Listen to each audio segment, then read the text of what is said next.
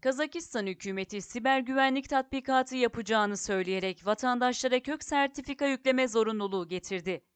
Kazakistan hükümeti tarafından yapılan açıklamada, Covid-19 salgını süresince siber saldırıların arttığı ve bu yüzden aynı zamanda HTTPS trafiğine müdahale etmek anlamına gelen kök sertifika zorunluluğunun getirildiğini bildirdi.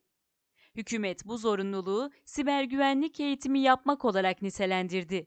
ZDNet tarafından yapılan habere göre Kazakistan vatandaşları hükümetin zorunlu kıldığı dijital sertifikayı yüklemeden Google, Twitter, YouTube, Facebook, Instagram, Netflix gibi sitelere erişemeyecek. Kök sertifika zorunluluğu yalnızca başkent Nur Sultan bölgesindeki kullanıcılar için geçerli olacak.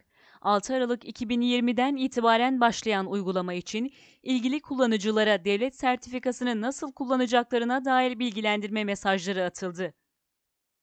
Kök sertifika ile yönetim, vatandaşların internet üzerinde hareketlerini gözlemleyebilir, trafiği engelleyebilir, özel verilere erişebilir veya şifreli iletişimlere erişerek casus yazılım yükleyebilir.